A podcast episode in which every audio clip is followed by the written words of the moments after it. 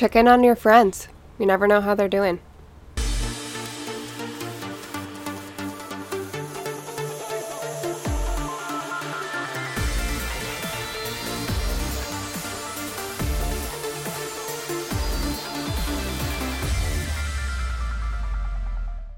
So, welcome back, everybody. It's your boy, and we are here with um, a good friend of mine that I've known for a long time, Keegan Lewins. Welcome, Keegan. We're so pumped to have you. So pumped to be here. You don't have to talk that close. Well, You don't have to eat the microphone. are you sure? You're good. ASMR. Yeah, it's good. You're good. So, Keegan, um, I I have a lot of questions for you, but a lot of what I have is more related to part of your life that's more recent than more of the beginnings of your life. But I did want to touch on the start of everything for you, where you grew up, how was your childhood, talk about your siblings, just give everybody a little background on who you are. Okay. I'm the youngest of six. Irish Catholic family. Not so Catholic, but Irish. Not good Catholic, at least, right? I I think on the outside I had a decent childhood. Like my parents stayed together, we stayed in one house, we never moved. There was always food on the table. But I kind of grew up in like a chaotic home. So like my dad was an alcoholic, my mom is I don't know how to describe her. Sick. I'm going to say sick. Okay, okay. Um in her own way. It was it was chaotic. Um I think from the outside it looked like a good home, like a Rocky River family home but it was chaotic on the inside. It was the youngest of six. Alcoholic father. I have a brother who's got bipolar schizophrenia. Everybody kind of suffered with whatever that was. Right, right, absolutely. I don't know. I think my, my dad wasn't really around much. It was I had a hard time in school, and then when did you notice that your family? Because I think everybody looks at other people and goes, "Hmm," especially in the Rocky River community, they look at it as, "Oh wow, like they have this," or, or "They seem like they're killing it," or "I wish I had that family," or whatever it might be. When did you notice like maybe yours was a little different in that sense? I don't know if there was an exact time. I think I realized my family was different, or I was different, honestly, in like second to third grade. Okay. I think it was like, you know, that's when the time when you start to have sleepovers with people and you kind of notice the family dynamic when you go over there. Like everybody sat at a dinner dinner table and mm. ate dinner with their family and like their dad would tuck them into bed or say goodnight or like kind of like cushy. I wouldn't I mean now I would call it cushy because I'm just not familiar with it. But like I think I noticed it and and when you started to have sleepovers, like the family dynamic was just mine wasn't there. Like Right. I mean, still to this day, I don't think I've ever heard my dad be like, I love you. He shows it in his own way, but like growing up, it was just really weird to see a dad that was loving. I was like, ew, you hug your dad? Yeah, that's a different one. I've actually met a couple people, so like physical touch was not like an Yeah. affection in your family. Yeah, yeah. I also think it was like, Because your brother Micah, for instance, used to show me love by punching me. Yeah, that yeah. was his way of that was it. of yeah. physical love. He used Yeah. to tell me to get my fat ass to the gym after school in English, and then show me love by pursu- proceeding. To Yeah, like me. my sisters would hold me down when like I was going through puberty and just punch the shit out of my tits. nice. Dude. I'm not even kidding. Yeah, I was just like, does that hurt now? Yeah. You're getting there. You're getting puberty. I can't see Emily holding you down and just beating the piss out of Oh, she was the but- worst. Really? She was the worst one. Really? Yeah. That's Because her boobs never grew. Oh, okay. So she was just pissed at you. she was pissed at you, dude. Titty drama in the Lewins household, bro. Um, okay, so you like you grew up like that. I love your brother TJ. Mm-hmm. Okay, I know he's been through a million things. I wanted to ask you this. I think people have maybe had said things in the past about or perceived who he was Yeah. or whatever it might be. For those people out there that do have family members maybe in that same situation, what do you do to still love him without without with still keeping that distance? That's Does a- that make sense? That's a really good question. And I still struggle with it. I uh I think I have boundaries today. I didn't have boundaries before. Um, I think after losing a brother, like it made me feel like I had to be so close with him because if he ever did die, which I mean is a true possibility with somebody who suffers with addiction, is bipolar schizophrenic, kind of all over the place. Right.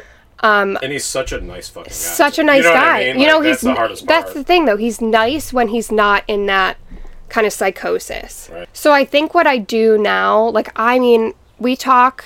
I haven't seen him in three years, but we talk every once in a while when he, I can tell he's in a good mood. Um, I do have boundaries where we don't talk about family stuff. We talk about stuff that's happening in our personal lives that are unrelated to family Right. because there are just some people in families that come from a very negative place and it took me so long to get out of that and not be resentful and he's still in that place i put everything that if, if it's an, a negative thought about the family or what i'm doing it's just not said and that's where my boundary goes i love him from a distance you know i, I wish that i could be somebody that calls him every day but it's exhausting for me Right. so I have it's like a, month to month basis on on how he's doing as to what I can tolerate. Like if he's in a great mood and is telling me what he's doing in his life, we can have an hour long conversation. But if I notice there's there's mania or a psychosis going on or he's talking about what happened when we grew up, I I can't be there. Yeah, but you know that at least. That's a big thing to know. Yeah. That's a big thing for you to know, probably for your own triggers. Yeah. Right. It's huge. Um, you had grown up through Rocky River, gone to the schools. 2011 comes around. Yeah. It's December 28th was Micah's birthday in 2010, right?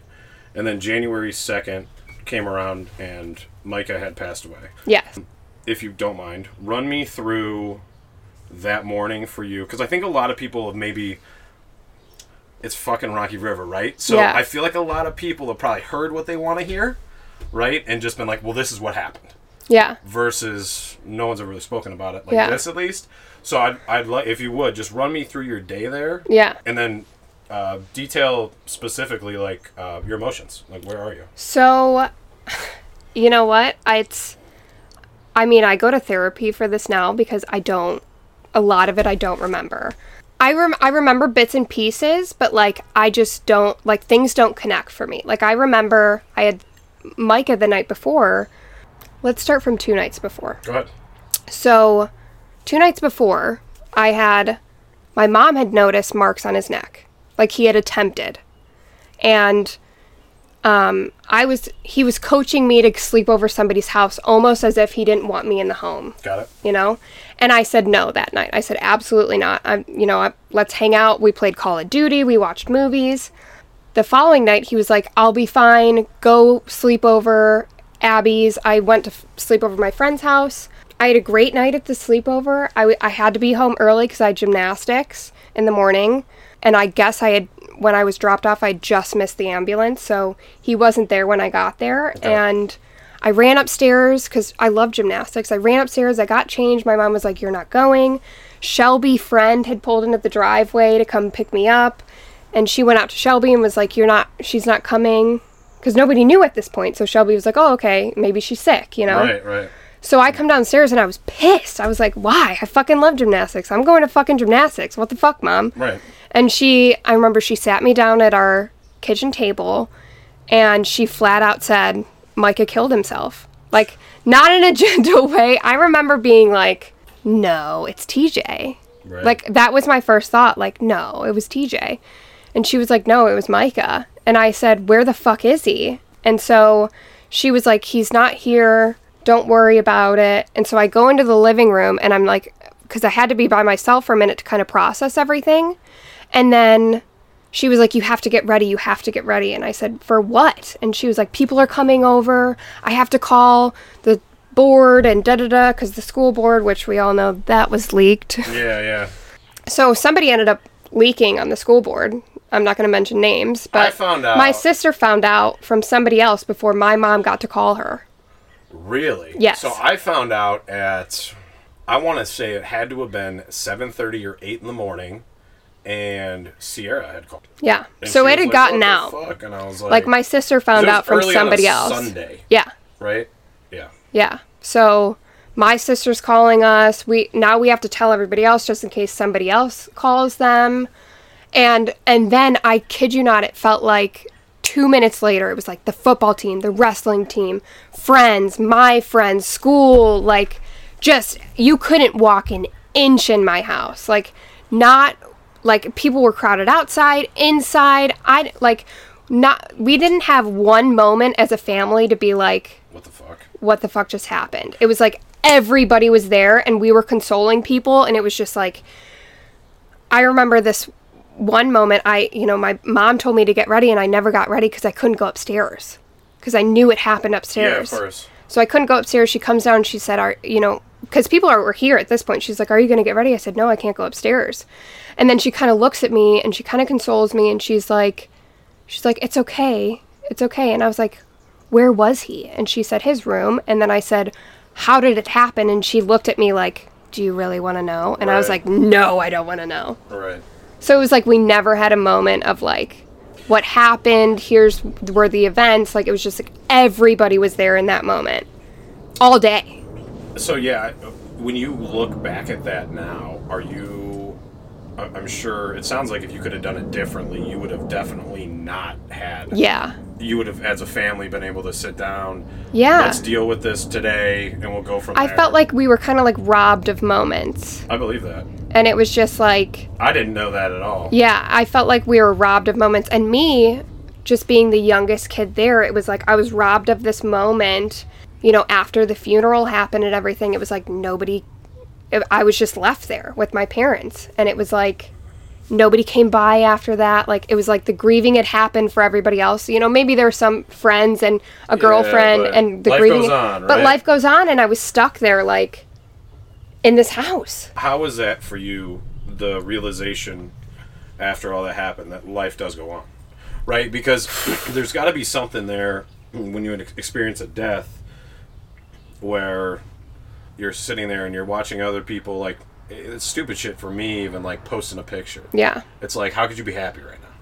You know what I mean? Yeah, and I had like, I'm gonna say, I mean, I struggled, like struggled, struggled. Like, you had graduated at this point, but I was homeschooled. Like Rocky River gave me packets to go home, Really? so I could be at home. Yeah, I couldn't make it in school. We were doing Romeo and Juliet that year, and it was like everybody was like, "Oh, is Keegan gonna cry?" Because like they both commit suicide at the end, you know. It was just like, t- Yeah. it was just weird for me to be back in that school. And Mike, I like my first day of high school, walked me in with his hand over my shoulder and was like, "Don't look at her, don't look at her." To all these dudes, it was like he was my he was buddy, you know? like I'll tell you what, he was always like that with you. yeah, and I was never so much with um, Emily that I that Yeah. we noticed, but with you, yeah, he he he definitely was like, "Yo, yeah, you know, keep your hands off." yeah. You know, Like a freshman. yeah, he was like my dad, really. yeah, he was. I miss him quite a bit. That's a he was he was he was a really good person. Yeah, So I remember the first day of school, which was the third. You know, you come back. That was the worst day. I, talk, I talked to Mr. Polanski about this actually mm-hmm. on my one podcast with him. He had said that was the worst day of school he'd ever gone to in his life. yeah, And I'll still agree. I, I mean, that was, I'll never forget it. I'll never forget walking into school. It was just nobody there. Even if you didn't know Micah, everyone there was like, what Yeah. the fuck? You know what? So I random, but this weekend I went on this spiritual retreat and people write you letters. Right. And one of these letters that I had gotten was from Coach Beth. She was my coach from cheerleading. Okay. And she wrote about the day that after Micah died. And I don't recall like I my brain, this is why I'm in therapy, I do not recall anything after that day. Like of the reasons she's in therapy. I can't think of where the funeral ru- was, what it looked like, who was there. Like, I don't remember things. And she wrote about how she drove me to school the next day. So I went to school the next day, apparently. I don't remember that, but I went to school the next day. Okay. And she was like, You, she was like, I. You did go to school the day I do- You, uh, you know what? News to me. I don't remember. Yeah, yeah, I remember that now. I don't know if I saw you, but I remember. I, I don't know. Maybe you had told me. I don't know. I don't remember. Yeah, I guess you she was like, she wrote this letter and she's like, you know, I drove you to school and I sat in the parking lot waiting, waiting just in case you needed somewhere to go. Mm-hmm. So she sat in the parking lot this entire day. And she was like, I walked in a couple times to peek at you in your classes, but you weren't in your classes. So like, I kind of walked around the school and you were in the, um, that library thing and the, The, fishbowl. I don't Or Miss, Yeah, Mr. yeah, yeah. Used to hang out. yeah, the fishbowl. She was like, you were in the fishbowl, like consoling people. So it was like I like I couldn't process it myself. Like I don't even remember being at school, and I'm just like, it's okay, Yeah, yeah. you know. Do Like- you think that that was more of just like a mode that you got into because it was it was like I don't know what else to fucking do. Yes, yeah, 100%. Like I never had a moment to like realize this was happening. It was just like it was like an external like I was watching some movie and I was like, "Oh, that's so sad. I'm so sorry for your loss." Not realizing like it's about to affect my entire life. Originally, obviously, you're in that state of mind. You at some point come to the realization Mike is gone. Mm-hmm. Right. What? Walk me through that. It like actually set in with you that like my brother's dead. He killed himself. These are the facts. I have to. I have to move on now, So, or I have to deal with these emotions, whatever it might be. I feel like I feel like there was a sliver of a moment where I said, "Oh fuck!" Like mm-hmm. he is dead because for whatever reason, and this might be too much information, but my mom had begged this coroner, the people at Busch Funeral Homes, like, "I want to see him before he gets clothes and makeup. Like, I want to see him before they fix Yeah. him up." Well, he was an organ donor, so they had to do like an autopsy cut, basically. So we saw him on this metal slab, like with a sheet over his dick, basically. Right. and he was cut up, and he fell on his longboard the night before, so he had a gash in his face, and um, he had donated. They took his bones, so his hands were up to his elbow. Oh, he had. fucked. They took his hip bones, so his hips hips were sunken in. He had no eyeballs, so his eyes were sunken in. It was just like a scene out of a movie that Dang, like that's a lot of information you just gave. me. yeah. But it was like dude, I real? saw that at 14, you- five days after my Why- brother passed why away. Did you see that? I don't know. I don't know. I gotta I, that. I have no idea. And to this day, I've been trying to work out because for years, I mean, I'm going to say it until three years ago, that's all I remembered about my brother was this last picture moment of when I was like, oh, fuck. Yeah, that's that's too much. Yeah. So. that was my next question. Was how old were you? Because I knew it was going to be around fourteen or. 15. Yeah, I was 14. And it was like I think what she thought and I I'm I'm not blaming for this. I think she thought that it was going to be a beautiful moment just to see him as a raw person before they put makeup on and Right. his clothes. And she thought it was going to be a beautiful moment and what that beautiful moment turned out to be was horrific for me. It's been traumatizing for ten years. traumatizing. Yeah, traumatizing. So It's I mean funny because we're laughing about it now. yeah, it- but funny. it royally fucked me up. I think you know that was the moment that I said, "Oh fuck!" Like he is dead as a doornail. You know, like he doesn't have organs anymore. You know, and then I mean, but I, all of high school. I mean, I started drinking at fourteen. You know, Is so that, like is that all when that happened? Kind of. Oh, yeah. it turned up, I guess. so like, I mean, I had gone to a, maybe one party with Micah beforehand, and mm-hmm. then I started drinking with friends. You know, I think people were consoling me or wanted to be around. I, this is genuinely why I think I had friends, is because people felt bad for me, and I think that they I didn't feel liked a sob story and they wanted to be friends with Keegan because they loved Micah. You know, I just felt like it was some of the reason why I had friends and they'd invite me to parties and I and I I remember at 14 realizing like I don't have to feel anything if I drink mm. this. So like Mike and I were not best friends, Mm-hmm. but I've known Micah forever. Always gave me shit, but we were like we were just buddies. Yeah. How many people were that you noticed maybe and this shit irritates the piss out of me is when people like claim to know somebody way better than they do after Yeah. something bad happens. I mean, here's what I'm going to say. In the beginning it bugged the shit out of me cuz it was it was it came from everyone. right. But now that I think about it, because it still happens, but like now that I think about it, I think death is scary. I think that um, when you u- lose somebody that's so close to you in age or that you went to high school with, it's scary and it, it touches you in a way. And I think people want to be validated for why they're sad about it, even if they only talk to him twice. Right. So if they make up these glorious stories about him, then they're validated why they feel so sad. So I don't necessarily feel like you don't have the right anymore, but in the beginning I was like, how fucking dare you? Yeah, I mean, even in the beginning, for a lot of us, I think it was like, oh, you don't ever want to overstep that. Yeah. And like you had guys like Alec who had been best friends. Best friends, So, yeah. I mean, and like to me, like him, Luciano, the McLeans, Rami. Rami, Yeah. um, uh, you know, those are the guys that Yeah. were always around. Yeah. You know what I mean? Yeah. So and they took me under their wing for like you could. I knew. they love the who- shit out of you, yeah. man. I still do. I'm sure of it. Yeah. You know, they're those are, and I'll tell you what. You look at all those guys now, fucking awesome people. Yeah. Every fucking one. Yeah. Like the McLeans, killing it. Rami, Rami's got killing like a, it. Rami's gonna have dude on like a football team, dude. I know. He's just popping out babies, dude. Crazy. Fucking crazy. I heard Rami has a huge dick, by the way. That's word on the street, I wouldn't know. I I wouldn't know either, but if you're out there, Rami, word on the street, bro. Um, My God. so, yeah, I mean, dude, just rumors, you know. That's a good rumor. I wish somebody, n- no one would ever be like, No one would ever- use-" Shut yeah. the fuck up, dude. shut, shut the fuck up, dude. Um, that's hilarious. Full support group, which, and you still do. I'm sure you can Mm-hmm. Yeah. call any of them anytime yeah. um, and they'd still be there for you. Uh, as far as your family went, after Micah had passed away, was I mean, it was a rough dynamic or a different dynamic to begin with, right?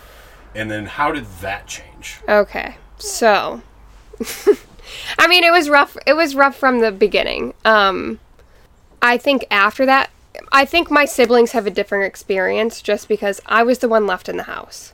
I grew. I grew up with completely different parents than I my couldn't siblings. stay in that house, by the way. I, there's no way if I was your parents, I don't think I could have done it. But go They're on. never gonna move out of that place. Really? Oh Okay. yeah, they're gonna die in it.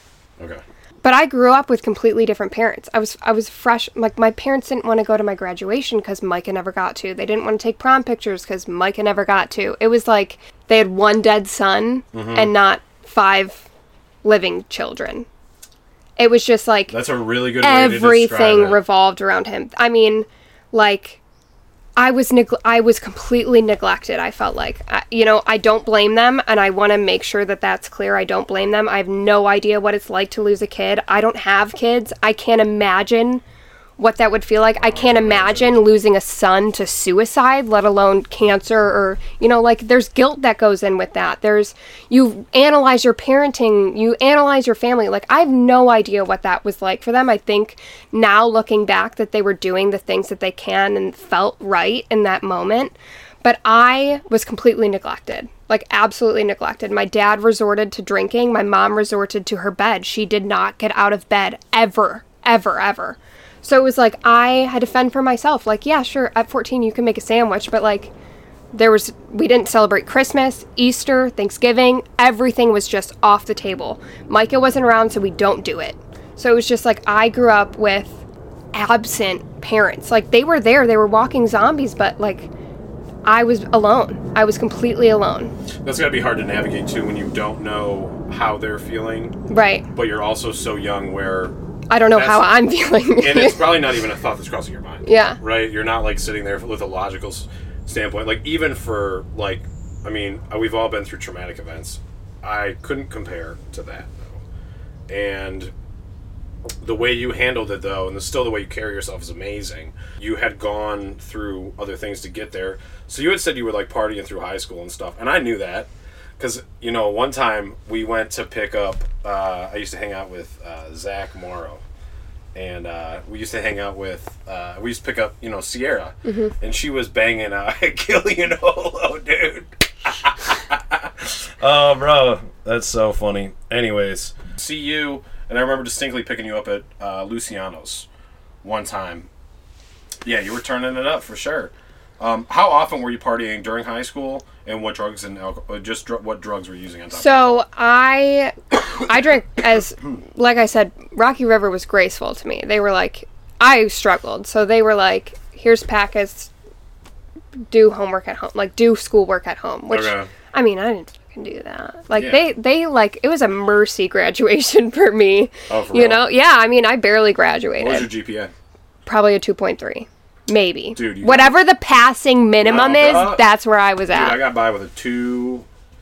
No, I don't even think it was. it Yeah, I don't two. know. Whatever the minimum was is what I got. I had to do like an internship my senior year to get some extra credit so I didn't have to be in school, but I drank so I was at home.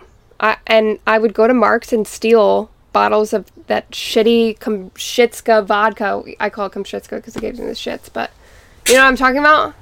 The the, the- clear bottle that oh, was you're like talking about yeah. the stuff that ta- that like literally tastes like rubbing alcohol. Yes, yes, yeah. Yeah, but yeah. it was cheap. It, like I could put it in my backpack and walk out of Marc's, and nobody would No know. one's gonna think yeah, I would buy it. a candy bar, and you know, That's wild. So I and then I would my dad was making wine at the time, so I would drink his wine bottles. I was drinking I don't think anybody realized, but I was I was trying to numb myself any way possible. and like this is every day. this was pretty much you- every day. eh, when you had the opportunity. I to do so. blacked out on the weekends, but you know, I would take shots to help me sleep. Like, I would, I didn't get into drugs. Honestly, I smoked weed once and I had a panic attack, and I was like, this isn't for me. Mm-hmm. I ended, eventually got into it, but I was drinking all the time. Like, I went to the hospital my junior year of high school because I had, D, I was, I was in DTs. I was detoxing. Like I, yeah, I Like almost had a shaking a seizure. I was seizure. I was puking everywhere. I couldn't stop. My blood sugar dropped down to 42. Oh wow. So I was in the hospital for about a week, and there was like an intervention about it. They were like, I was, I, I blamed it on anorexia that I wasn't eating and that, and then they put me in a psych ward, Where did you go? If you don't mind me, I went to Lutheran, the adolescent psych ward. Lutheran Hospital. That was my first stint at a psych ward. So when I was an adolescent, I went to. Uh, or Fairview Hospital at the adolescent okay. ward. Okay. But that was because I told them I was anorexic. They found cuts on my arms. They also knew that I had a shit ton of alcohol in my system. Right. So they were just like, And how old were you? I was a junior in high school. That's crazy. Yeah. Okay, so that was okay. Here, let me ask you this: When you were in that psych ward, because I feel like this is a huge misconception. People always want to say, "Oh, well, this person's like insane or they're manic or whatever they might be. Let's put them in this fucking psych ward." And in my experience, that's like the worst thing ever Yeah. for somebody. Yeah. There's no natural light. You're like, it's a prison. I loved it. It's a prison. I mean, I don't know where you went. I loved it. And here's why. Somebody, I felt like in that moment, because I'm, I'm in the hospital for a week at this point because I'm detoxing. And, you know, I've got social workers in there. You know, Child Protective Services came to my house after this. Oh, I believe it. So I, I'm, I'm talking to the social worker, and it felt like at that moment, they were like, we're to get you help. Mm-hmm. Like somebody saw me. Somebody so, so saw at that point, me. It was like a relief for you. Yes, somebody Okay. saw me, knew that I was struggling, knew that I needed help, and I had opened up at that point and was like, I'm to kill myself. Right. I like I I may not do it like flat out with a rope, but you know, I'm not eating, I'm drinking myself to death. Like I I'm trying every way possible at this point to just like die by natural causes. so I, at that point, you know, I was in the psych ward. They had gotten me on meds that helped. They Is had that gotten why me you with ended up in the psych ward? Just because you were trying to to uh, yeah, I flat out 'Cause told that- them that's like what I'm happened. gonna die. So a year ago today, that was a year ago today. That was my OD, my low, Yeah. my I want to kill myself moment. Mm-hmm. Was a year ago today. A year ago today is when I went down to like detox, and then I went to Lutheran? Luther. Yeah, well, yeah, Lutheran. Shout out, Which floor were you on? dude. I had some. I'm a frequent flyer over there. I had some real good looking nurses over there, man. Uh, but I was like coming off of uh, a lot of cocaine, a lot of Xanax, alcohol, Hmm. and uh, and then like afterwards they're like, you know, they pink slip you. Oh, yeah. So you can't leave. You have 72 hours where you're 72 not allowed hour to go. hold, yeah. You're not allowed to go anywhere. I'll never forget looking at the nurse.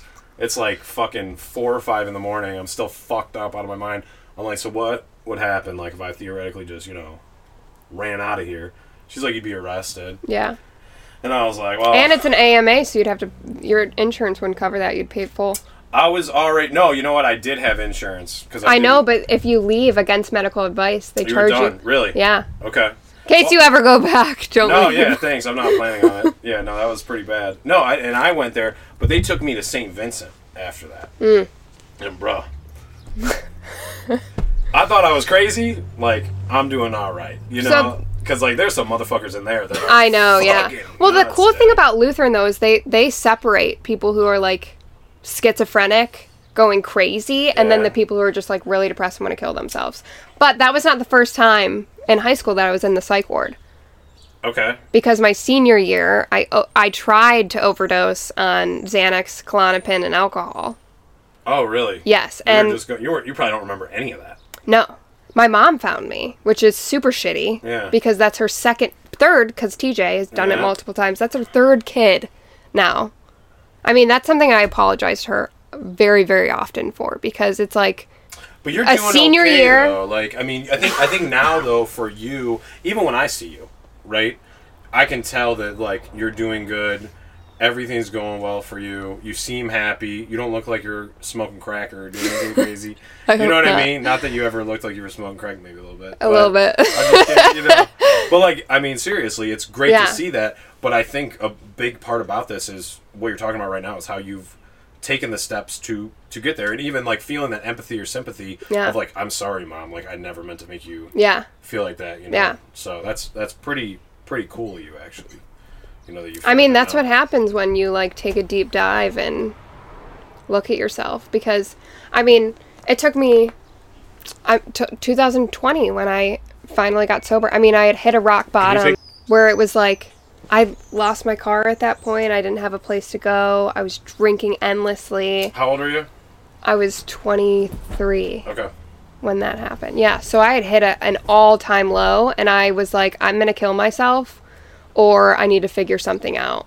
And so I ended up calling my doctor. What kind of drugs were you using? Um, I want to go over that. It's important, and here's why. So by the end, by the end, I was drinking all day every day, smoking weed all day every day, taking Xanax, snorting cocaine to level out. So I was just like and I was taking my antidepressants. That's interesting. Because I was taking. So when I had actually gotten to the psych ward, this is interesting. I'll sidebar this. So I'm not trying to make this all. No, no, no. But that's we have a lot in common there.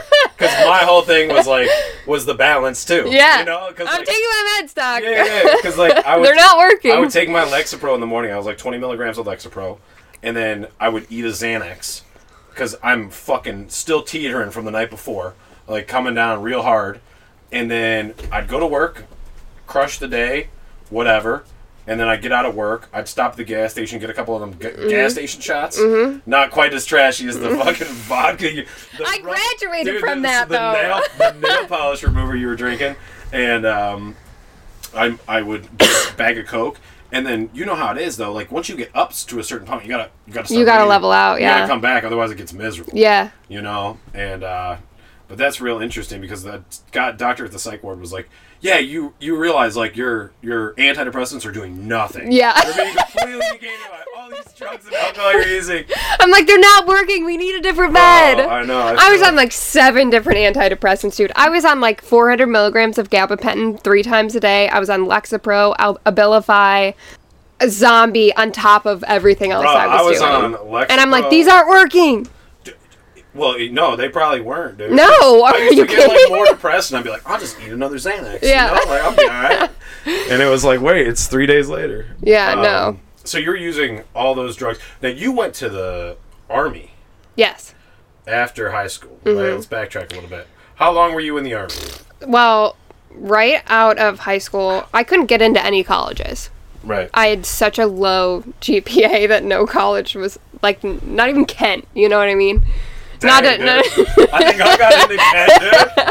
I didn't even get into Kent. So I got into a branch campus of Ohio State, and that was like I got into like a couple branch. I got into a branch at Kent, but it was like you did it at home, and I No, was you like, got I'm the- not staying here. you got the In no branch. way, shape, or form am I staying in this house. Like it was my ticket to leave. So I did a a semester, a branch campus at Ohio State and Newark, and I did ROTC there for a semester. Okay. And when I realized that it was like child's play shit, that I was like, okay, I'm just gonna enlist. So also another thing that happened. So this is a pattern that I have. So like things happen to me and I'm like, I gotta escape. I gotta escape. I gotta escape. No way am I gonna deal with this. If it comes back up, I'll shove it back under. So at Ohio State, I was raped. And that was two weeks before I left for basic training. And my drill sergeant, not drill sergeant, my NCO was like, "Are you sure you want to? You leave in two weeks? Like, do you need therapy? Do you like? Yeah, of course. What do you want to do?" And I said, "No, let's, we're. I'm fucking going. What do you mean?" So you're already like pretty traumatized from all the things that happened before, and this is like, So it was like my one place to like. I got out of the house. I got out of the house. I get to a new place. I, you know, I, I think things are gonna start over for me, and then I just get hit with something else. And I and they were like, "Do you should do you, should we?" And I was like, "No, we're going. It's fine." So I shipped out for basic training two weeks later, and then I went through basic training, and I mean, I did pretty fucking well. I mean, who would have thought like an alcoholic like me in a structured environment with no alcohol and and shit to do every day would thrive, oh, right? Oh, dude, idle hands at the devil's playground. I mean, you know, I mean, and and for you to to notice that about yourself, yeah. right? That's huge. But I think also, do you think at that point when you were raped, do you think that it got it was like it was kind of a knee jerk reaction of okay, we just keep moving. Yeah, no, yeah, absolutely. We and- keep moving. Yeah, Yeah. we just keep moving. Yeah, and then so I get home from basic training and AIT. I mean, I had gotten PT awards, distinguished leadership awards. I got an Army Achievement Medal twice. I had been promoted twice. Like it was just like I was fucking gung ho and ready to go. Like mm-hmm. at this point, basic training was nothing. Fucking Jane over here. Dude. It was nothing though. Like I've been I've been fearful my entire life. For me to be put in a fearful situation of somebody yelling at me all day, I'm like, bet, bitch. Really? I've been doing this my whole life. You just taking this because I just can't imagine some drill instructors screaming at you and you just being like, okay, Okay. yeah. Um, but I, I mean, I thrived, and then I got home and I had idle time.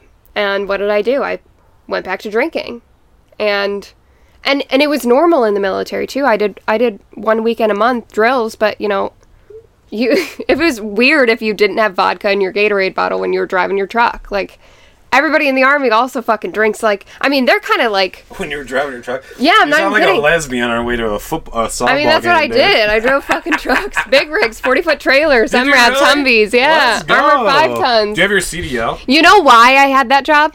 No, I don't. So you have to take an ASVAB, okay? It's out of 100. And then whatever score you get is where it qualifies you for a job. My qualifications, because I got a 42, a cook or a truck driver. I said, I'm not going to be a fucking white bitch cook in the military. Absolutely fucking not. Yeah, that would be making sandwiches for the boys. Hell no! Yeah, no, that's rough. So I'm going to drive a fucking truck. That's rough, man. Do you think um, that was a good space for you to occupy? oh, yeah. Okay, so it was. That Yeah. was good. it was good for you because it, seems like what it did was even though you did go back to drinking, it, it you th- therefore understood the structure you needed. To Yes. But did I do that? No. I mean, d- did I understand that I needed takes time, structure and routine? Mm-hmm. Yeah, but did I want to do that? Absolutely not. No. But it, like, I mean, it's the same kind of scenario where like if for both of us, we both had like overdosed, done way too many drugs, whatever it might be. Do we learn our lesson? No. Right there? No. Like I'm an alcoholic. even for me, yeah, it, t- it took time for me to be like, okay, like if I drink, I'm gonna want to do cocaine. Yeah. And I'm not gonna want a line. I'm gonna want a whole bag of that shit. Yeah. And so it's it's but finding that balance of okay, I need to stay busy. I need to be working. This is what I like to do. How how important of um. So I'll tell the audience this: Keegan, um, she paints, draws. She fixes fucking campers. Apparently, she but but she's willing to take on new challenges, which is something I really admire about you. I think it's super cool. And how important has that been to you, just in your life in general now? And I'll, we'll get back to the rest of it. But just how important is that? I here my here's the thing. No matter how much I've been through, my brain is the problem. Mm-hmm. Like I can think myself into any situation possible. Like I so I got to do shit because my brain I'm going to flip a script on somebody. I'm going to think you have ulterior motives. Like my brain is going to play an, a completely different narrative than what's happening. Mm-hmm. So like and I'm going to think about it all day. It's going to ruminate. It's like a hamster wheel just going and going So and going. you're you're so you're one of those people though that um, and we'll get back to your hobbies, but you're one of those people that your emotions consume you. Yes. Oh, yeah. Yeah. Yeah, I get it. So I have to stay busy. Like mentally, my head needs to be somewhere else. And I'm always on a project, whether it's a camper, whether it's painting, whether it's sewing, whether it's cleaning, whether it's cooking. It could be small shit like cooking and cleaning. Like I have to constantly be do- doing something. Okay. And if I'm like, I can have idle time where I'm watching a movie, but if I know I'm not invested in the movie and my mind's going elsewhere, I got to pick something up Got it. because I will go crazy. I will go absolutely nuts. Do you sleep well at night?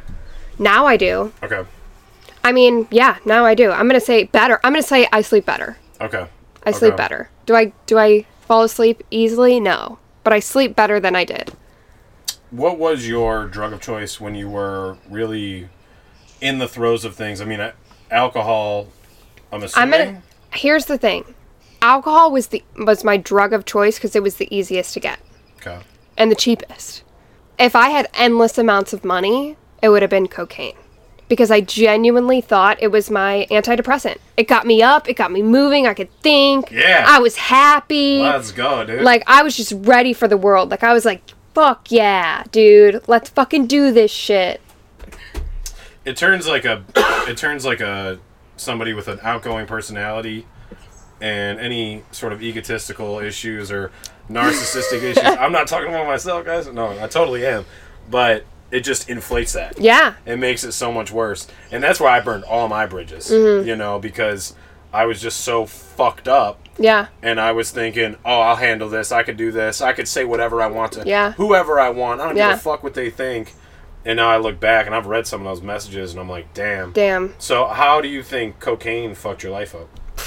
I'm not gonna say it was cocaine singly, but I mean, God. Well, and the Xanax, because you, because what a lot of people don't understand is when you're mixing them, the effect of the Xanax a lot of the time isn't just the balance, but you you you black out, Here's especially with the alcohol. here's what I'm gonna say. I think cocaine was a drug that I absolutely loved and that I couldn't afford.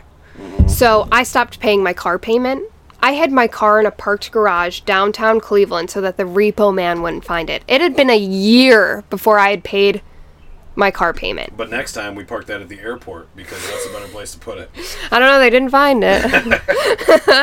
but um I mean, I stopped paying my car payment. I was selling things like objects to make money. I, you know, I, I had d- done some dumb shit to make money, you know. What's because like I remember when I lived in Dallas with with Ubi over here, I was working at this um, Mazda store, and my buddy, my old buddy Zach was at. Uh, he was like crackheading real hard around Dallas, and you know the drill with him. And uh, the one day he picks me up, dude, and he's got a bunch of copper in the trunk. That he stole from one Home Depot, and he was gonna go return them at another Home Depot, dude.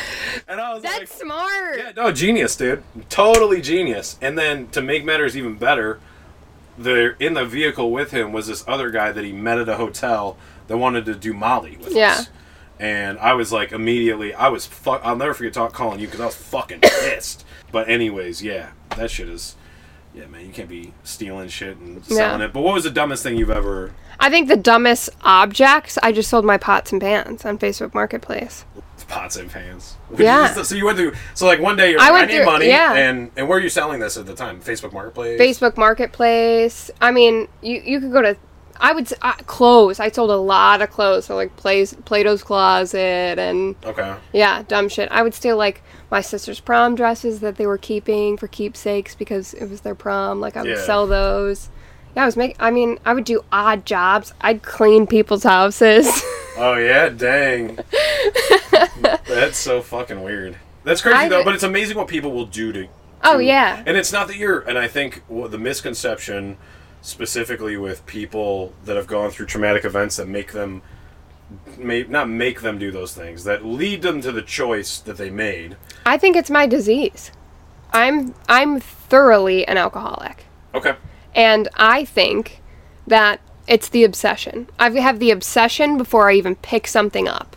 So I have the obsession. Say say this is a beer. I'm obsessing about it, okay? Mm-hmm. The moment I pick that up, then it becomes a physical obsession. But I have a mental obsession until I pick that up. So unless I'm, I'm not on it right now, right. like I am obsessed with it. I will do absolutely fucking anything to get it. Theo Von has a phenomenal quote associated with what you just said, and it is even has to do with like your feelings, right? Because everybody asks me like, Roger, are you an alcoholic or are you a drug addict? And like for me, it's I I don't know. I want to say just yes to make it easy. Yeah. But I don't crave alcohol. I don't crave drugs. I just when I do it, I go on benders. Here's what I'm going to tell you. I want to hear it. This podcast is Not an anyway, alcoholic so- does not fit in one box. Okay. Okay. Okay. I didn't think like when I went to rehab, it was a dual diagnosis center. So I thought I was going there to get help with my mental health. Okay. And then quickly realized, oh shit, I'm an alcoholic or I'm a drug addict because I'm I'm surrounded by a bunch of people that even some of them have their shit together. Mm-hmm. But are still like you can here's here's another way I'll put it. Like I see so many people in Alcoholics Anonymous that have has had amazing lives and are still alcoholics. Right. Functioning alcoholics. Right. And it's not the fact that I'm like dying to get a drink, I'm dying to drink the next day or I'm dying or I even wake up drinking. It's the fact that when I drink, I have no idea what the fuck's to happen. I don't know when to stop. I don't know what I'm to say. I don't know if I'm to buy cocaine. I don't know if I'm to kill myself. Right. Yeah. See me. You yeah, know? we are that. That's that. So that's me right there. Yeah. So yeah, I'm an alcoholic then because I, not that I've ever dodged that or Yeah. recently dodged it, but what I have really learned about myself is when I drink, specifically by myself, right? I have no control. Right. I have none because I immediately go to, I want to kill myself. Um, I hate my life. I A negative I miss negative having a place. girlfriend. It's boohoo Roger. And then you're reaching out to God knows what. Dude, I'm And reaching I out to the ruined- fucking cocaine gods. I ruined relationships. Absolutely ruined. Like I had no idea what it was like to take personal accountability. I had no idea what it was like that like my actions may affect other people. Like it was a foreign concept that like I thought like it was it's my fucking life. If you're sad about whatever I did, get the fuck over it. But like I had no empathy, I had no compassion. I didn't give a fuck about what anybody thought or felt. It was me, me, me, me, me, me, me, me, me, me. I couldn't take accountability. I gave no apologies. You know, and and I lost a lot of friends. A lot of friends. Well, so I so I'm dealing with that same thing, right? Where my actions created that problem. Mm-hmm. I feel like I'm in a situation now where I've tried to apologize to some people, You can't. And yeah, they're not receptive, which I've understood to be fine. Like I'm okay with it. I've realized that. But I are you fix it. apologizing for you or are you apologizing for them? No, I feel legitimately bad. You know about Okay. a lot of the things I said or, I did. You know, but I, I also feel like I can't. I Now couldn't- we're- I here, couldn't let- put that, I couldn't put on that apology or like how I feel in their hands. But at some point, I I gotta I had to stop chasing it. Does that Yeah. make sense? Yeah. And I had to just like start moving on. So like some of those relationships that I'd love to rebuild. One, it's not for me to decide whether they're there to rebuild or not. Right. I realized, right? And then two, I can't spend all my time chasing it. Right. And that's a son of a bitch to deal with, Yeah. you know? Because they're like, man, I love this person so much. I fucked you over that bad where you felt like you had to leave, mm-hmm. you know? And I think that's where I struggle now. And when I do drink, that's where my head goes Yeah. a lot of the time. Or like my sister, who's a dumb bitch, but or my sister, you know, no Yeah. resentment? But yeah, Here's here's what I'm gonna say. There I made a lot of amends in this three years of sobriety. right, and going into it i had to look at the parts that i played.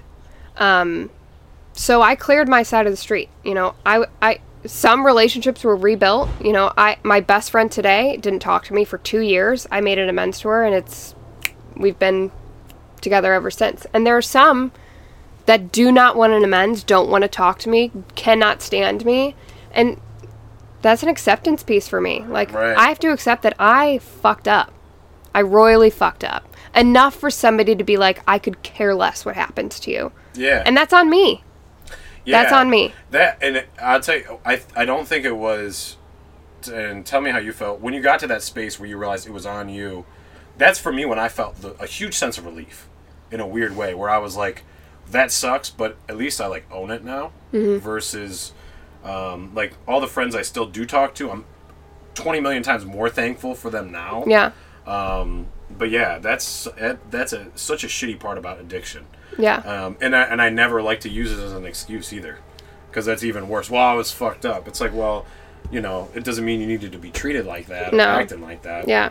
Um, what is what is uh, something you struggle with on a regular basis now for everybody out there? Um, I mean, you've heard Keegan talk about how she's got, you know, been through a lot of things, and then how she didn't deal with them in the most amazing way.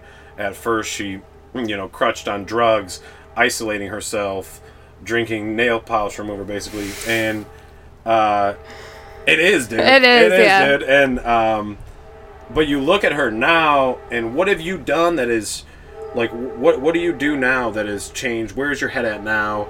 And like what has made you better? And is it still an ongoing process? It's always going to be an ongoing process for me. I think I think what was important for me was to develop a relationship with something that was greater than me. And I'm not saying that's God, I'm not saying that's Jesus Christ. If you want to follow religion, that's great, not for me. And Keegan hit me up, and that's why we started talking again. Just kidding. But it, I had to believe, like, I had to have faith in something that something's got me. And that uh, whatever I have, like, I had to give something control because. Sure, I could have believed in a higher in a higher power, but like nothing was bigger than Keegan. Like nothing. Like I had control of everything because I felt my entire life like nobody's got me, and I gotta get me. You know, so I think it was huge for me to realize that there are some things out of my control and I got to leave it to whatever that is that's above me to deal with that. To have faith that it works in other people's lives as far as like they're going to be okay, you know? And some people die, some people die. I don't know why that is yet, you know, can't figure that out, but it's a huge acceptance piece for me. I think another thing is I got to be really conscious of my character defects. Like I got to I I, I know I'm a vengeful person. I know that I'm stubborn and that I'm quick. I'm quick to anger. I am, and I can say things off the rip. I You gotta come to that anger management class I was telling you about, dude. Mine's yeah, but I manage my anger. Mine's court ordered, but it's all right. I um I'm lazy. Okay. I'm naturally lazy. I don't want to do shit. So I got to be I I don't I don't want to do shit anything. I don't want to do anything. But I know that that's not good for me. Right. You know, I know that that's not good for me. So I have to have routines and shit in place, and I gotta know when to walk the fuck away. I need to know when my boiling point is so I can be like, hey, let's table this. I need a second. Is that during just like intense conversations, whether it's friends Yeah. or your boyfriend? Yeah, or- it's anything. Okay. It's with any relationship. It's at clear. work. It's at yeah. I gotta Let pause. me hit that thing. I I, I gotta pause. I just got diagnosed with mouth herpes two days. Cool. Sounds good. Um, and I think another thing that was huge for me was that I had to find people that were like me.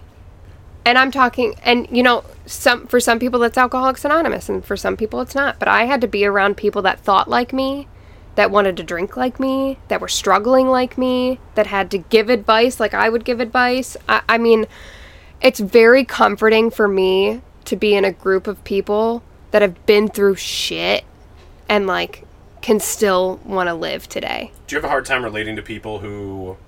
I mean, this is kind of a dumb question based on what you just said, but I'll rephrase. Do you do you have a hard time? No, I won't rephrase. Do you have a hard time relating to people that perceive, maybe don't even perceive their lives as being like they have gone through hard stuff, Mm-hmm. but just people in general that haven't gone through anything. Maybe not as difficult as you, Yeah. but just any sort of difficulty or there's something you'd view as difficult. Do you have uh, trouble relating to them and, and having those conversations because life in their eyes is like so fucking, um, you know, it's like a fucking Cinderella cartoon. I don't think it's that I have a hard time relating. I think that naturally I want to be like buck the fuck up, Right. but I I don't have a problem relating because I I know that they're feeling in a sense some of the things that I feel. Like if it's the hardest thing they've been through, it's the hardest thing they've been through. You know, they're Yeah. still feeling those emotions Yeah. regardless of what it is. So I don't think I have a hard time relating or giving advice or like just talking about a scenario. Like if you want to talk about how your your grandparents died, mine did too. I would love to help you with that. But you I mean my natural state in most some I'm going to say some cases is buck the fuck up. Yeah. I, I But I, that's unfair. That's really unfair. And I know that about me. Is that it's really unfair for me to say, "Oh, you know what? Your feelings aren't valid. You haven't gone through really hard things. It's- Look at what I It's did." It's probably hard though in your position to not not compare subconsciously, right? Here's the thing. I don't as much anymore because I've I've he- healed. right. I've dealt with it and now I'm in a really good place. And I you know, I can I can go back to those moments where you know, and and it may be I I notice with a lot of people it, it it's not some of the hard stuff they've been through, it's that they deal heavily with depression. And that I can relate to. You know, it's not necessarily that they can pinpoint it to one trauma where they're like, this is where my depression started. It's like, I can't get out of bed. I don't know what I'm doing. I can't eat. I can't sleep. And it's not necessarily like, because my that? grandpa died. Oh my God. Are you kidding? like yeah, like in that portion of your isolation, was that was that your everyday? I was I was majority of my days. I mean, if I wasn't on cocaine, absolutely. But Yeah, me too. I mean, and and and here's the thing. the worst thing you could do. I went to a psych ward in sobriety. Oh wow, you were in. Yes. Okay. So my first year of sobriety, I had about four months sober, maybe five months, maybe six months. I know it was very early in my sobriety. It's the point in time where you start to feel all of the feelings that you suppressed, and you have nowhere to go because you haven't developed those coping skills yet. Oh, dude, you can't I drink. just- this you is like a couple months ago. I just got out of yeah it. I totally. and this. i had i was just like insane like i could not get out of bed Yep. could not get out of bed i was sobbing all the time and it was just like these emotions that i'd suppressed for so long were coming out and i felt like i can't do it i can't i don't want to drink mm-hmm. but I don't want to fucking be here, you know? So I, I, I went to Lutheran and I said, I'm going to drink or I'm going to kill myself. I, or I said, I'm going to drink and then I'm going to kill myself. Really? So somebody needs to lock me up. Yeah. So I was in the psych ward for about a week in, in sobriety because I had all these emotions I had suppressed for 10 You've plus been years. so self-aware. It's wild. To Here, me. I'm self aware now. okay. But you I'm seem to be self-aware at that point, though. I know, but it's hindsight. Right. it's hindsight. Like I can look at scenarios now and be like, okay, that's what I was feeling because I'm able to call those out now. You know, in the beginning of sobriety, I had no idea what feelings were. Like absolutely zero. I, like I, I would get anxiety because I'm like I'm I've never felt this before. What the fuck is this? You know, and I couldn't even pull it out. In the psych ward, they've got like rehab, I should say. They've got like feelings charts of like smiles and Mm-hmm. whatever, and I'm like I don't know what any of these are. I don't know what they feel the like One with the beer. So yeah, I can circle it? yeah. So like now funny. it's hindsight. Like I can be like, okay, yes, this is what I was feeling in that moment, or like, I mean, at the time when I was young, I hated my parents. I couldn't stand them. Could not stand them. I couldn't even be in the same room as my dad, and that didn't work itself out until I got sober. A year into sobriety, I couldn't be in the same room with him. Like he would make my skin crawl. See, I haven't talked. So, so I wanted to talk to you about that, but I don't. I don't. How has your relationship with your parents changed or not changed over, let's say, from the time you were really resentful and I don't want to say like hateful, but maybe Yeah. you're full. Of hate yeah, I and was full of hate. Um, to now, like how how has that improved or not improved at all? Oh, it's Im- absolutely improved. and I Yeah. think yeah, like before I got sober, I I blamed them for everything. And it and truly wasn't their fault. I mean, there were some situations that could have been handled and I think that's just grace. Like there are situations that I could have handled better. I think you give humans grace because they're human and they have human emotions and and sometimes they don't know how to handle things and they don't handle it in the best way. And i think before i got to realize that i could not stand them. I blame them for everything. I blame them for why i was an alcoholic. I blame them for why i had depression. I blame them for triggers. And then when i got sober and I got to work the steps and I started to realize the parts that I played in that relationship. I mean, I'll take my dad as the biggest one. My I couldn't be in the same room with him. And then, you know, I, I dug deep into that relationship Is it just because of the alcoholic trigger at that point, No, I mean, or just like resentful? I he never showed an ounce of love. Got it. He was always he was a mean alcoholic. He was mean. He was mean mean. And he would hit the boys. Yeah. He wouldn't hit the girls, but he hit the boys and I just remember feeling like you are not a good man. Yeah, you knew that. I hated him and and I did not talk to him. I mean, my from the time that Micah died, I probably did not have a meaningful conversation or any kind of positive conversation with my dad. And when I got sober, I had to dive into that relationship. I had to look like the parts that I played. I mean, I I had to understand that he was gro- going through something just as much as I was going through something, and he grew up in a family. I had to learn about his childhood. He grew up in a family that didn't talk about emotions either, and they didn't hug and they didn't say "I love you." But it's and weird uh, because you know when you see that, like I always make an effort to give my son a hug and a kiss and like tell him I love him stuff Yeah. like that. And I saw that with my kid's mom. Her whole family is the same way, where they don't do like hugs Yeah. or anything, and you see it portrayed in Yeah, and and you know what his life. his view of love is paying the bills and going to work every day. yeah, And that I, I I'm gonna suffer at this job because he he didn't really like his job. right. You know I'm gonna do these things so that you guys are comfortable. And that was his sign of love.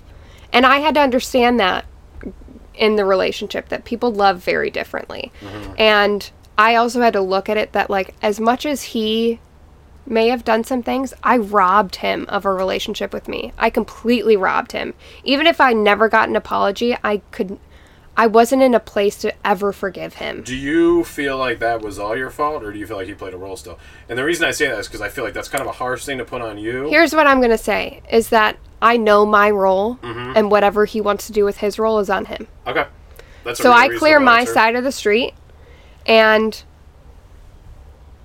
I remember um you know when I made my amends to my dad and I'd said, you know, I, I robbed you of a relationship with me and I'm sorry. Mm-hmm. And how can we make this relationship work? And he was like, water under the bridge, you know? Like he had nothing to say because emotions aren't there for him and and our relationship now and I may seem like the dumbest daughter he has, but like he's a fix it guy and I know he's going to want to help or do something. So I have to call him and be like, "Hey dad, what's the difference between a double A battery Yeah, I and a triple A battery?" And he'll be like, "Oh, Keegan, it's uh, but that's how we You'd be like, connect." How stupid are you? Keegan? Yeah, but that's how we connect now But because that's he's so a fix dope it guy. you know that. So yeah. like, I deal with I, I don't talk to anybody in my family. you know, like I, I don't talk to anybody. I don't talk to my mom. I don't talk to my dad, brothers, sisters. Yeah. I talk to like maybe like an aunt and an uncle maybe once in a while, but we're not close like that. And part of me is like, oh man, I really like because I really respect who all those people are and what they have going on. Mm-hmm. But like they just it's it's not reciprocated. You Yeah. know, I'm you know how you walk into the room and people look at you like, oh, he's fucking crazy as fuck. Yeah. Or you know, you, you know yeah, that feeling. yeah, And so for me, I kind of want to ask you. I've removed myself from that completely. yeah, You know, because that space is not. It's not that it's uncomfortable. I just feel like it's toxic for me yeah, right? So do you think that's a healthy way to handle it, or do you think, you know, because like my trigger with this whole thing was, I was it was last year, I was on probation, I was already off drugs, I was off alcohol for a couple weeks, and probation in a lot of ways was the best thing to happen to me because it gave some structure. I had to have it Accountability. And I just had none. Yeah, I was I was a mess. It's scary, right? yeah, But anyways, you know, uh, Thanksgiving was coming up, and we always, you know, do Thanksgiving at a, a family member's house or whatever. And I caught wind that I wasn't invited, but everybody was just telling me that they're not having it, you know. yeah, Which was I just ended up finding out later that through my grandma, like she slipped up and was Yeah. like, "Oh, we saw your brother and your sister at Thanksgiving or whatever," and I wasn't invited. yeah, And yeah, right. And I was like, "Hey, listen." uh, To my uncle, uh, to my uncle Tim, I went off on him, you know. And I don't not love my uncle Tim, but I, I still to this day feel like that was some bullshit. Not to at least call me yeah, and be like, "Hey, man, this is why we don't want you there," or "We don't want whatever it is." Even if you don't want to explain it to me, just say it. I just thought it was some bullshit. And so a- after that had happened, um, I mean, I kind of just everybody was just like, I, w- I Yeah. literally was like, "Fuck everybody." yeah, because because at that point it's like well i don't know where you stand and i'm too afraid to get close to you at all yeah, and i think that's why now for me like i'm isolated to a very small friend group and they're all pretty much new people yeah. you know And here's what I'm going to tell you. That was my entire life. yeah I think I always had new friends, new groups because people found out who I was. yeah People got to know me and they realized, you know, you're not that great of a person. Like you're Yeah, you kind of suck. Sure. And then people would move on or not invite me to things or I would have to find new friends groups. And you know, and right before I went to rehab, COVID happened. I lost my apartment. That's why I was homeless and I asked to come home and my parents said no. dang And it was but here's but it it was my fault. Right. I fucked a lot of people over. I fucked a lot of people over and I got to take accountability for that. And and you know what? Some people might might not forgive me. And that's not on me. right That's on them. yeah i, just And you and you got to look at it as like, you know, someone might not have told you why they didn't want you to be, but it's a human condition Well, not to have the- the confrontation. about the whole thing is i don't even blame him for not wanting me there right. because i look back now i'm like i wouldn't have wanted me there Right. right? Because I was unpredictable. The month, or no, a couple months before that, my uncle Mark had grabbed a beer out of my hand at a family party, and I like went into the garage and I fucking threw a Corona bottle in the air and let that thing break. and Yeah. fucking, I was just, I was out of my mind. I think I told you that. Before. Yeah. And and Keegan's been amazing to me through this process because she's, we've had other conversations that have been very helpful for me. But what are your triggers now with alcohol per se? Is there anything that you refuse to be around or you can't be around because you're like, I'll Yeah. dive right in? So, c- alcohol, I'm fine. I'm fine with. I haven't been around cocaine or other drugs Okay. since I've been sober, and I know that's because I don't know what will happen. I don't know whether that's do I do it or do I get a severe panic attack because I think I want to do it. So alcohol is not not triggering for me anymore. I think it's funny because I'll be in scenarios where, you know, I'm with my friends and they're drinking and they're like, "Oh my god, this tastes like shit." And I'll be like, "Oh my god, what does it taste like?" And I'll reach for it and be like, "Oh wait, shit, I'm not allowed It was my to. I'm not allowed to do that." And like even they'll catch me too. They'll be like, "What?" And I'll be, I'll be like, "What?" Like, you know, so it's it's it's not so much a trigger of like I want to drink. Um, it's triggered, It's like little moments where I forget I'm an alcoholic and I can't taste something or I can't have a beer. I will say that for the longest time in my active addiction, I my disease, my alcoholism hid underneath my depression and anxiety. I thought that if I fixed my depression or I fixed my anxiety, I'd fix my life. I'd stop drinking so much. I could only have one. Like it hid under. I was like if I was just on the right meds or if I just leveled out or I just it like hid under that and and I got to remember that because the moments when I get complacent and I stop going to meetings or I stop talking to people and my depression gets up, my disease will hit a moment where I'm so low in my depression, it creeps up and it says, "Hey, Yep. you should have a beer." One and it's one. It's it's they're yeah. They're one It, the it waits for me. It Yeah. waits at that moment where you know, and I dealt with depression this past past winter, and I I had to be proactive about it. I was like, okay, I need to get on these meds. I need to make sure I'm going to a meeting at least every other day. I need to be calling people because there there have been moments where I get into that vulnerability of my depression and anxiety, and that disease goes, hey, have a drink. So that's I totally feel that, and like the wintertime around here is so brutal. Mm-hmm. And I'm moving. I'm gonna be moving out of Cleveland here eventually soon, because fuck this place. But the winters are brutal. Yeah. And uh, we went out to L.A. in like February, March, one of the times, and I'll never forget going out there. And I looked at Ubi and I go, "This is the best I've felt." Remember that? I was like, "This is the best I've felt in months." because it was the first time where I was away from that isolation and I was away from that like I don't want to get out of bed. I mean, I was doing the podcast and like everything, but like it was and it was helpful to talk to people to get like mm-hmm. tools rolling, mm-hmm. you know, but when you dive back when you when you eventually get outside of that miserable space that you're living in and see things from the outside looking in, you're like, man, I really fucked this up, dude. Yeah. You know? And I also think like I tried the geographical cures. Like I moved to North Carolina and oh, I remember you telling and me and that. you know what? I, I did for a couple weeks have like a oh my god, this is great. I'm gonna feel better. I'm gonna. s-" But that shit finds you, no matter where you are. I know that. That shit fucking finds you. I think for me, I, I feel like I'm gonna I'm gonna move south. I don't know what I'm gonna do. I, I want to move to Savannah. That's where I want to move. Because it's nobody's fucking there. Savannah's a party town. Listen, You know what? I took a trip, a solo trip, my first year of sobriety. I, on my one year anniversary, I booked a trip to Savannah because I I was like, love Savannah. Though. I loved it, but I, you know, I was one year sober. I went down there solo. I got an Airbnb. I was walking around the town, and I was like, "Fuck," because it's bars. It's just bars. bars. I like it. I, I think I also have a drive to move there in a way, kind of because I was gonna move there like a couple years ago, Mm-hmm. And there was this whole thing with my ex and my kid's mom. You know, there was like this whole thing of you can't move there, this and that. And now I'm in that mode of like, I'm gonna move there. Like I'll show you I can do it. And like, Mm-hmm. Is it out of spite or is it because you want to move? no, I really want to move. I've always wanted to move Yeah. there. I've really always liked it. No, I don't really do things out of spite. I can't anymore. I did though, for sure. I did a lot of things out of spite. I think my first year of sobriety was out of spite. People said I couldn't do it. This podcast. I mean, that got me sober for a year, and then I worked a program. this podcast originally was out of spite when I first when I first thought of it. I swear to God, dude. Way to be honest. I swear to God, dude.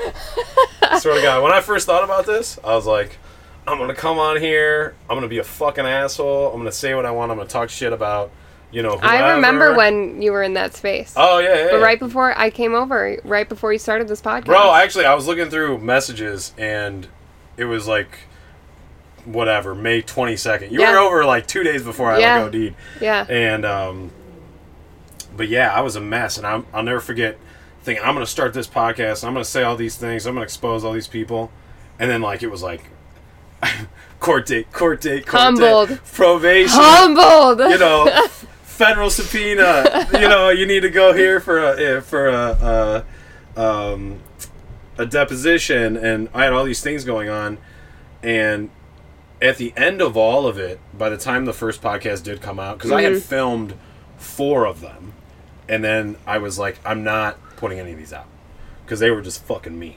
You know, they were not right, and it would have landed me in a lawsuit or you know whatever. It would have been really bad. So, but yeah, I a lot of it. You're right. You're right. She just called me on my shit too. Yeah. I won't edit that out. I'll keep that in. So I look like an asshole.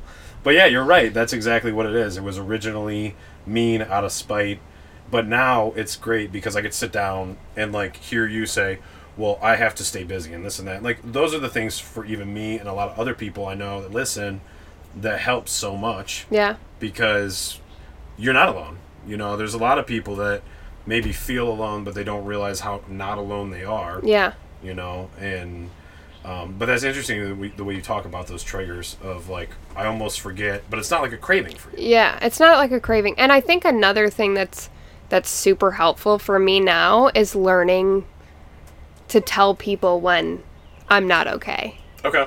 Like normally in back in the days, I would be like I can figure this out. I can figure this out. I got this. I got this. And then it gets to a moment where I'm screaming for help. And that's usually in a psych ward, right? Right. So like now when I'm I'm having these moments of like I'm not I can't. I I'm getting out of bed today, but I don't want to get out of bed today, you know? And I have to tell people like I'm not okay. I'm not okay. I'm getting out of bed, but I'm really not I'm I'm not here mentally. I am not here. And then people and then people then people dive in and they're like, "Okay, what's happened in the last week?" Right. And then I'm like, "I don't know." And they're like, "Okay, well, let's walk through." And then people walk me through why I might be and then I'm like, "You know what? You're right. It might be because of this scenario. It might be because because I I have I'm huge. I like I, my brain automatically from the get go has been detached, detached, detached. So like the moment something happens, I can't even remember it happens. See, I'm just like you, where I'm immediately like, "Hey, this is happening. We need to separate ourselves here. Yeah. You need to stay the fuck away from me, and I'm gonna isolate from you in Yeah. this whole situation." But even like my brain, even like where it, it could be a scenario of like I just had, uh, I call them like Micah moments almost. Like, Okay. like I'll have a moment of like, God, you know, I wish he was here, and like, and then uh, immediately I disassociate from that, and then I'm like, wow, why am I feeling so shitty today? So, do you ever have that feeling like where you're like, "Mm," I still have that feeling with, you know, what I had go on, but like you miss somebody or whatever, and you're like that pit in your stomach. Mm-hmm. yeah, And it's sometimes I catch myself. The one time we were driving through the middle of downtown LA. Yeah. This is like last month, and I had that pit in my stomach for like five minutes, yeah, and it's just like the most miserable feeling ever. But I think now. I don't know. I need to. I need to. I think I need to just keep on the track I'm on. Mm-hmm. You know what I mean? Because like, You I felt felt- bad that we were throwing things at homeless people. dude. we weren't throwing anything at all. Toilet paper. Oh yeah, that's right. I thought you were gonna say spoons. Toilet paper. no, dude. Why? Oh, clean ones? Mm. You know, like the spoon. Uh, did, Like for heroin? no, no, no, no. Well, yeah, that could like be for heroin. spoons? Yeah, I Oh, guess that's Talk right. about drug addicts, dude. What the? God. What do you mean by spoons? There was like a game in high school that people would play. I never played it, but like people would throw spoons, and if you hit a homeless person, you had to go get it. Dang, dude. I didn't know that was a game. Yeah, I'd have played that. but people would like t- t- I got take a their. fucking arm too. Yeah. Anyways, don't play that. Yeah, dude. Keegan, you see her on the news. She's God. arrested for whipping spoons at people. Well, I really appreciate everything that you've talked about today because your perspective, in my opinion, is one of the more valuable ones that I've ever. And you're like such an asset to me as far as like a friend because of everything that you went through and then your positive outlook on it. I really think Keegan is kind of one of those people that is more of when you knock her down, like yeah, she might be down, but like she always builds up ten times stronger. Mm-hmm. And that has been my hope with everything I've had going on. It was like I got knocked down, and then it starts to build up better and better and better Yeah. every single time. But I'm trying not to fuck it all up, and just being honest and real with people and Yeah. yourself, and not oversetting expectations has been Yeah. has been big. So if you had a piece of advice for the audience on, you know, when you are in that deep dark space, like what would you recommend that they do? To, you know, whether it's get help or or talk to somebody or like what works for you um, when you need to dig out, even if it's Yeah. just for that moment. Yeah. I think uh, moments, I think for those really, really heavy moments, um, I got to take like a big, a big step back. So, like, if I'm having this deep emotional, like where I'm weeping and I don't even know why I'm weeping, but I'm feeling uncomfortable, I'm having anxiety, I'm weeping, I got to take a step back. I- In that moment, if I'm having a panic attack, I need to do something like physical. So if if that's fucking go outside and pick weeds, I don't know, but like or even touch like a little um like a fidget spinner or something. Like I need to do something physical immediately. Also, dude, good food Right? Yeah. good food really helps but you know those are like moment things. Like in the moment to help yourself like good food something physical. You could even watch a movie but like you're never going to escape those moments. They may keep happening unless you talk to somebody. Like you have got to talk to somebody. And i think another big thing for me was that i was so hell-bent on I didn't need medication when I got sober because I'm sober. I everything's supposed to be fixed, you know? Like I think it was I I had I didn't want to be on medication. I didn't want to talk to a therapist. I didn't want to talk to my doctor. I think it's huge for outreach just for yourself even if you are kind of doing okay. Are you doing meds now? No, I'm I've I've been off meds since January. See, I've been off since.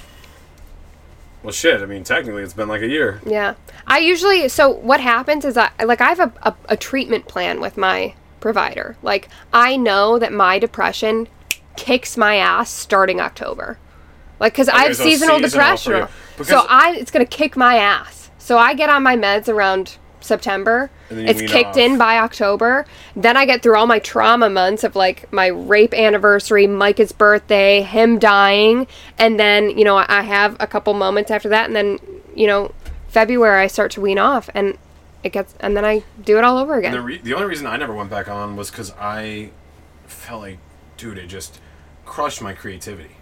I felt boring. Does that make it sense? might not be the right med for you. Man, And that's know. what kills people. Not k- literally kills them, but I think some people will try a med for a week and be like it's not working and then never go back to it. or Lexapro some was people are on it. first for me, Yeah. but I just now like Your brain changes though. Yeah. Your chemical changes. Like it's a chemical imbalance. Yeah. Depression is a chemical imbalance. For all you science nerds out there. Um but it, I've, I've been on seven different I, I know that now like Celexa works for me. Okay. I'm on Celexa in in the winter. And it just gives it just helps me it, it's it's not going to fix everything. That's what I'm going to say to you. Is it won't fix everything right. but it gets you enough, just a little bit of a push to be like, okay, I don't want to get out of bed, but I have to, so I am going to. Yeah, I Not- don't have trouble getting out of bed anymore. I think more more so for me, my fear is is like, I like, I don't know. I just I feel like my It creativity is like, little crazy when I, when I'm Because you're manic. I got a Bumble. I'm definitely manic. You're got a Bumble manic, dude. Oh, I'm definitely manic for sure. What man? Love is waiting for me, dude. um, Not with your intentions. shut the fuck off, dude. Yeah, you're right. You're right. Not with my intentions. I don't date. Actually, I'm totally kidding. This is all. This is like. This is not good. This is such a lie of me. But I, no I. I think um, finding the right med for you and being patient with meds and Okay. being honest with your doctor, like, hey, I can't get a, my dick up. He'd be like, okay, let's switch your med. All right, dude. No one ever said that. It's I'm not- just saying, fucking it's a issue, common guys, occurrence dude. with antidepressants. I had no libido on Lexapro. I couldn't come honestly on Lexapro. I couldn't. Yeah, I, I I- I had couldn't. zero libido. Do not Yeah. touch me. Um. Okay. Mark so- Wahlberg could be walking naked in front of me, and I'd be like, ew. I'd probably fuck Mark Wahlberg, Wahlberg for you then. You know. Yeah, that's fine. If I'm on left, It's not, I'm not like I'm not gay or anything. I just feel I feel like you're gay if you don't. Twenty bucks. You know, 20 bucks. twenty bucks is twenty bucks, dude. so, um, I always finish with this. Um, on a scale of one to ten, how happy would you rate yourself to be right now? And if you're not at a ten, what do you think you could do to get there? Good or close question. to there? I'm gonna say right now I'm an eight. Oh, I like that. Wow, really? Yeah. Let's go. Yeah. That's dope. And I think the only reason why I'm there is because I took a fearful jump of switching jobs because I mm-hmm. wasn't happy in the work environment that I was in. I took a jump. You know, it's scary. It's scary to do hard things. And the jump worked out. And now I'm way happier with my job. I got 25 days of PTO a year. Wow. Who's heard of that? Not me. and um, my relationships are good. I've I've got a really good boyfriend. I just fixed up this camper that we're gonna be taking around town. And I, you know, right now I, I go moment by moment. In this moment, I'm an eight because I got a good friend by me. We're talking about mental health. I love talking about mental health. I just saw somebody I haven't seen in ten years. You know. We're gonna have Keegan ho- co-host some of these pods too. I think. So, you know, when you leave, it, it could go down to a six. I don't know. I'm moment by moment. But right now, in this moment, I'm, I'm an eight. I'm doing great right now. Honestly, this is therapeutic as fuck to talk to you, dude. It's always it's always good. It's always good. Um, so you're an eight right now. That's awesome. What do you think you could do to improve it? Um, On a, on a win the lottery. Yeah, win the lottery. Yeah, that's the money thing. Money can buy happiness temporarily, at least. Temporarily. Um. So, anyways, anything else that you want to say? Check in on your friends. You never know how they're doing. I like that a lot. That's a good one. That's the best one we've had yet. That's the best closing remark. Well, thank you all for listening. I'll put Keegan's Instagram in the comments uh, or in the description so you guys can follow her. She also, uh, I think it's Keegan on a canvas. Is it is? Keegan Canvas. It's a pun. Get it, Keegan? Yeah, But yeah, Keegan. yeah, yeah, yeah. Oh, Canvas? yeah. Okay, no, I do. Honestly, No one gets I was it, playing off like I got it, but I didn't. Um, uh, but she sells like paintings, and she uh, renovates campers and does all kind of cool stuff. So, um, but we love to support her in any way we possibly can, for real. So, um, thank you all for listening. We will be back soon with some more. Like, subscribe, comment, um, and don't be a fucking dick. Thanks again. See you soon. There we go.